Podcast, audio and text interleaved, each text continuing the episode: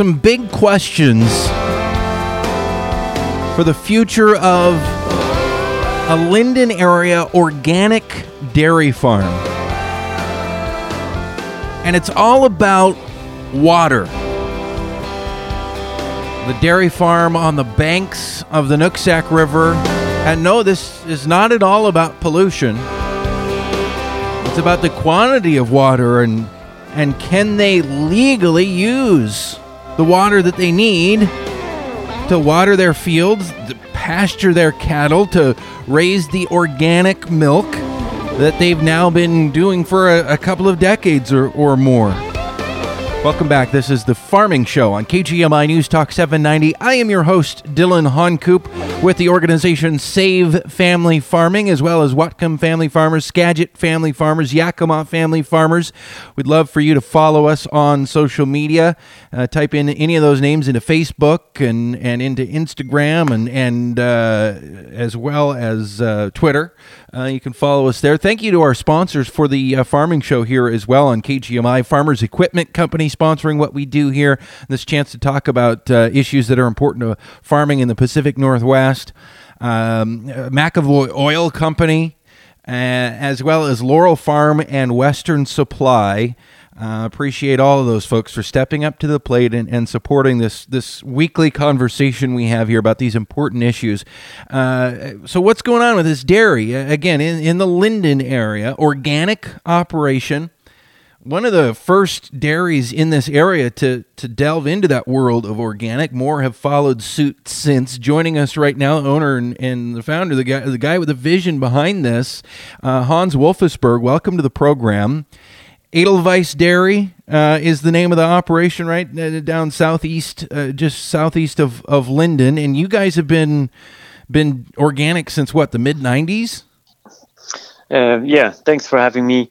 Uh, not not quite. I started since uh, in '96 Okay. the farm here, and has always done the the grazing, and was first conventional uh, for the first ten years, and then and found an organic market and switched in 05. Okay. So it has been now 13 years. Uh, But the mainstay, main staple of the farm has always been the grazing aspect Right. of it. And that's that's part of being certified organic, right? Is that you graze your cattle what at least half of the year, calendar wise? Yeah, that's correct. The minimum uh, that the cows need to be on pasture, on grass, is uh, 120 days in the growing season. Why is at that im- least 120. For people who aren't familiar with how, how all this works, why is that important to organic production? What what are these folks uh, that are interested in buying organic and producing organic? What what are they looking for there?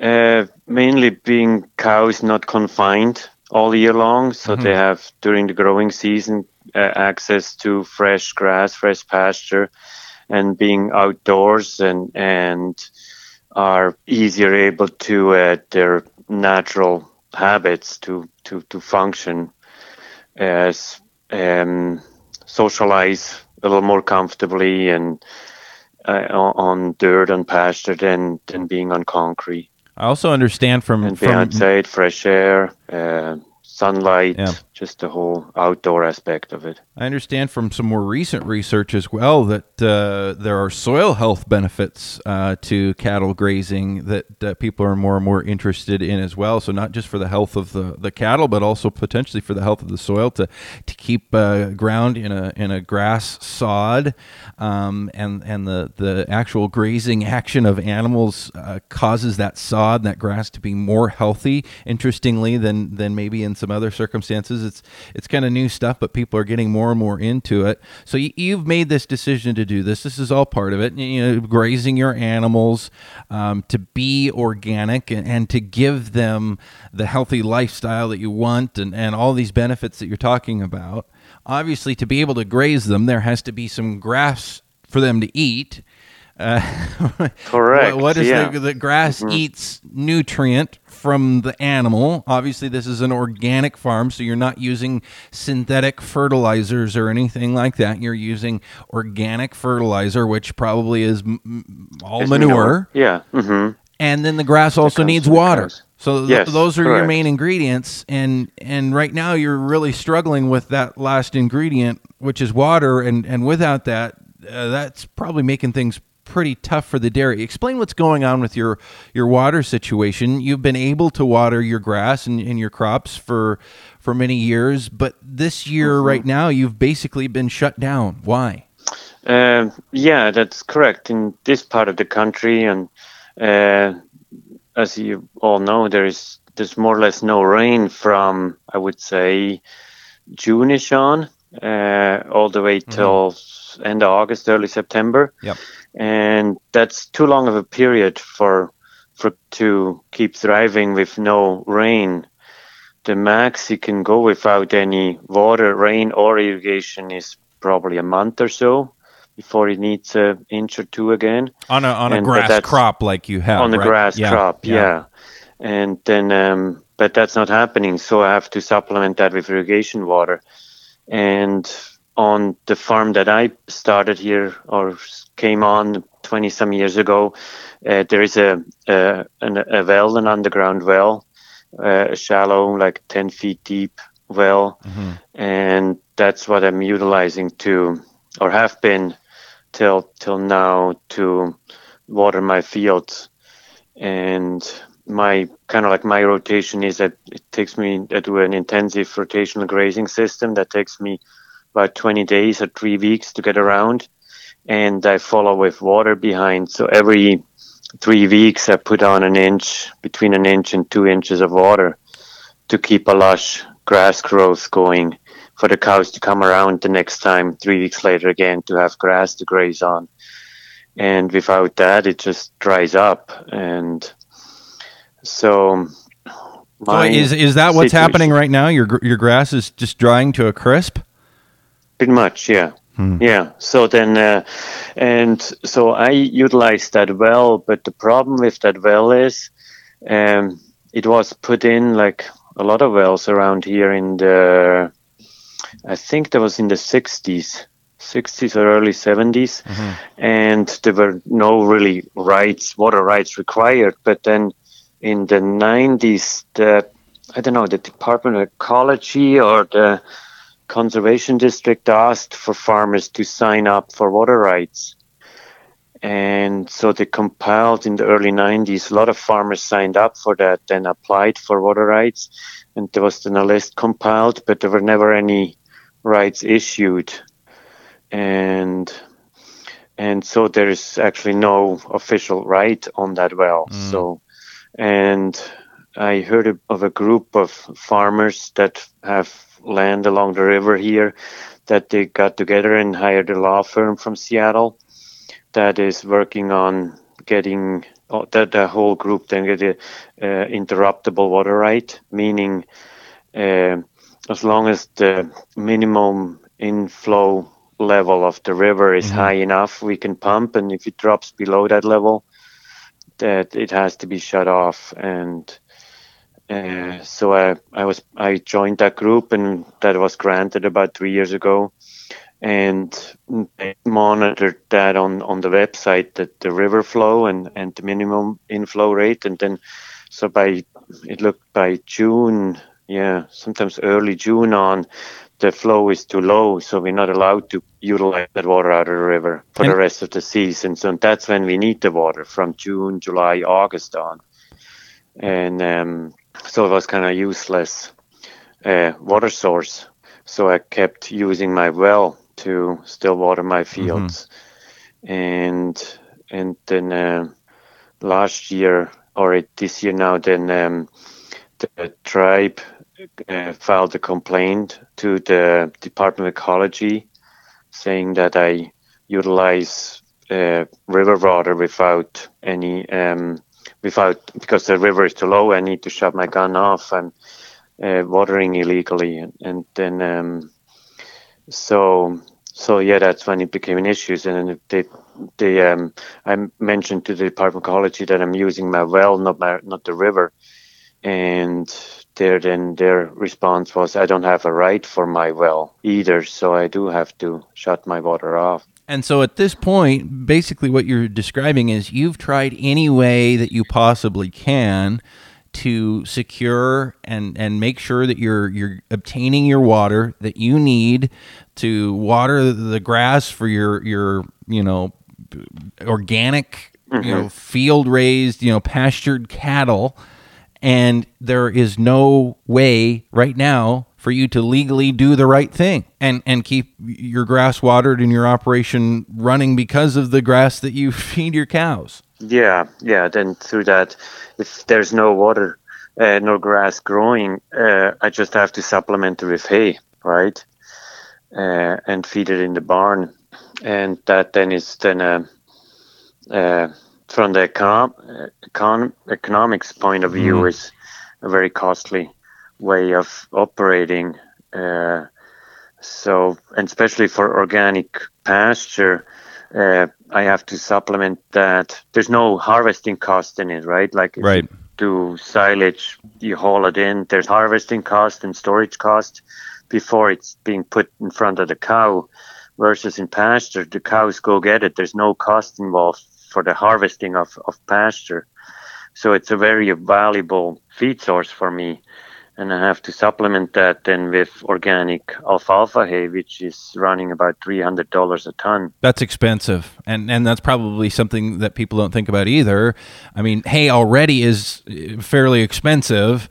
But mm-hmm. you can't just get on any old hay. You need to maintain your your uh, organic certification, so you need to be feeding organic hay. Yeah. Mm-hmm. And it just kind of snowballs from there, all the things that this starts to affect. Now, from a, and by the way, we're talking with Hans Wolfesberg right now, uh, Edelweiss uh, Dairy out uh, southeast of, of Lynden, struggling right now because he, he basically has been shut off of access to water that he needs to to uh, water his grass grass he needs to feed his cows because he's trying to to run an organic operation. From a big picture perspective here I mean, how much more efficient is it to water the grass there on your land and, like you said, have the cows go out and eat it, which is good for them. It's good for the soil. Uh, it does not require uh, feed to be grown elsewhere and harvested and trucked and all of the inefficiencies that and costs that go along with that, as well as the environmental impact. I mean, even if you want to talk about climate change, uh, the carbon footprint of your feed goes way, way up. It just mm-hmm. makes uh, the most sense uh, to be doing what you you, you want to do right there. But this water issue is is keeping you from being environmentally responsible, essentially. Yeah, pretty much. And uh, and uh, one major issue I feel we have to explore is uh, where is the critical level in the river, the river flow. Yeah. When was it established? Who established that? What were what was the science behind it? And um, and I'm I'm very much for um, preserving the environment and and and have habitat for for wildlife mm-hmm. and but then it's uh, but then how where where is that point where we where we can utilize our resources for agriculture and any other purposes without harming and and um, the the environment and and and that has to be explored more. I think. Where, I, where is that point, and how do we study? What kind of studies we need to do, and which direction we need to go that go with that, and and who needs to be involved in, and and who has yeah get all the stakeholders involved in it and I think you're exactly and, right in all of that. And and the sad part is it needs to be about the science and it needs to be about the science from from a big picture perspective a holistic perspective on the entire system. But uh, sadly science is being cherry picked in specific cases and for political reasons and that's kind of led us to the situation that we are right now. In terms of background for folks uh, water and the amount of water in a salmon bearing stream. That's a habitat issue for salmon, uh, especially the endangered Chinook salmon and other species. Um, so these in stream flows uh, rules were established uh, 30 years ago um, uh, because if there's not enough water, the idea again is that these fish don't have as much room to live, to breed, to uh, rear young salmon to send back out to the ocean and continue that life cycle, which makes a lot of sense. The question is, are those levels at the right spot? Does this uh, does the science actually support um, some of the levels that have been established? And then, if a farmer like Hans Wolfersberg, who we're talking to here, is drawing water from a well, is that well actually dropping the the level of water in the river? Even uh, surface water withdrawals, which have been reduced significantly over the last 20 and 30 years as more and more people have transferred their water rights uh, from the streams to where they're pumping from wells instead of the streams. Even that, I mean, what does that amount to and what impact does that have on these in stream flows the way it is right now? And there are a lot of people who fall into this category with junior water rights, interruptible water rights, as you talked about, Hans, uh, along the river there. Uh, when the river gets to a certain point, they can't water anymore. Their crops start to dry out is that level that they're forced to shut down is that fair? Now of course we want to make sure it's it's the right thing and and if there's literally not enough water we shouldn't be going beyond that. But if the science doesn't support that level and there indeed is enough water to support salmon as well as watering crops in an efficient way then we need to be able to to be doing that. Uh, and i think that's kind of the question that you're asking here is is who's figured this all out and and is this really being done in a fair way that that looks at the big picture and, and make sure we're doing the best thing for the environment on all accounts, not just on one cherry picked number that may be arbitrary. Yeah, correct. And it's also for me as a observer, I know I, I live along the river. My farm is along the river, and I walk out to check on cows and see the river daily, couple times.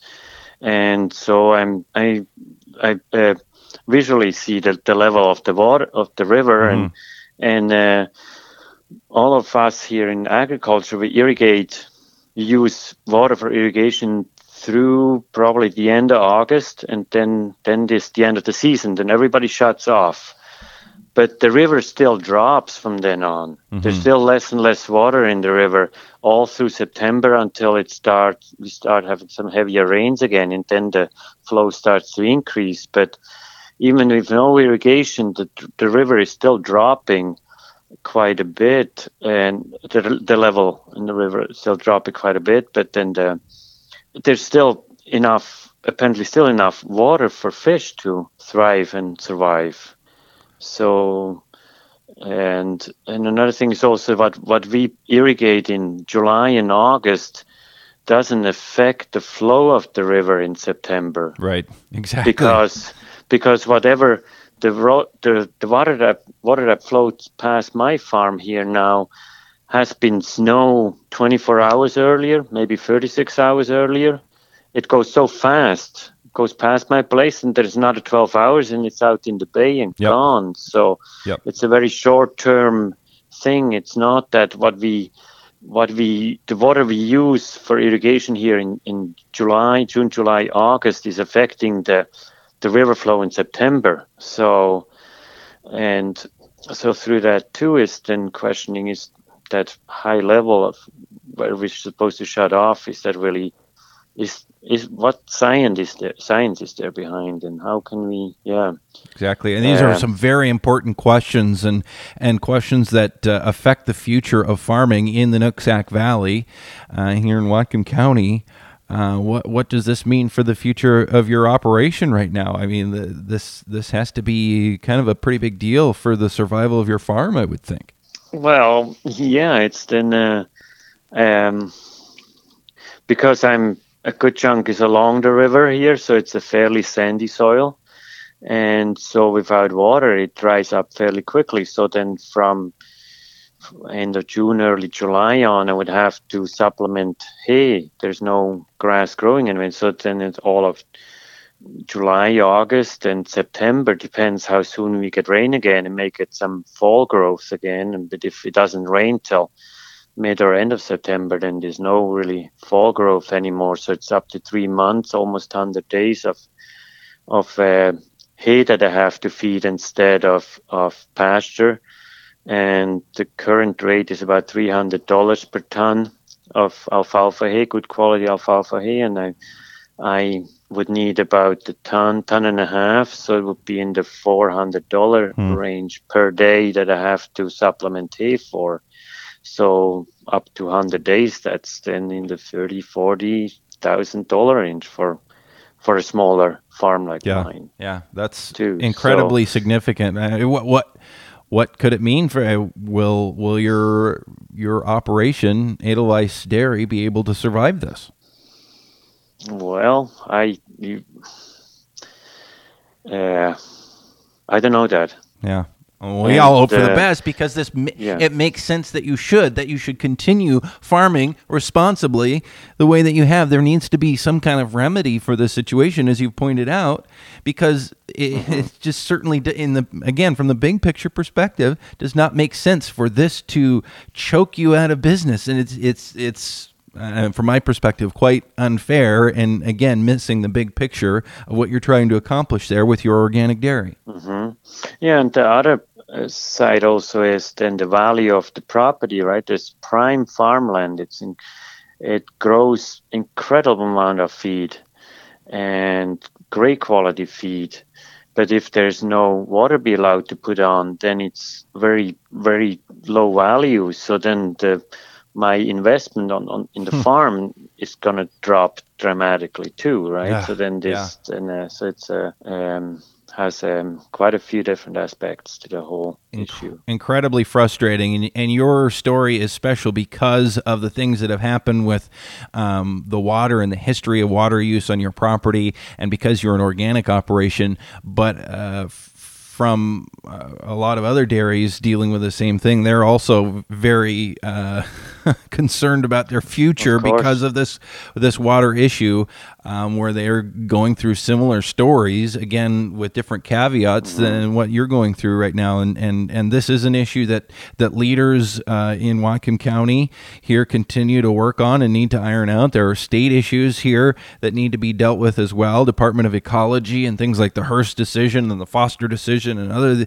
other issues going on. We hope that it can get ironed out and the right thing can be done uh, to both protect fish and protect farming and family farming like you're doing, organic family farming like you're doing there at Edelweiss Dairy. Hans Wolfesberg, thanks for your time this morning. We're out of time for now, but we appreciate you uh, telling us the story. Keep us updated on on this because, again, this is an issue for you and, and so many others right now. It's really important. Of course. Thanks for having me.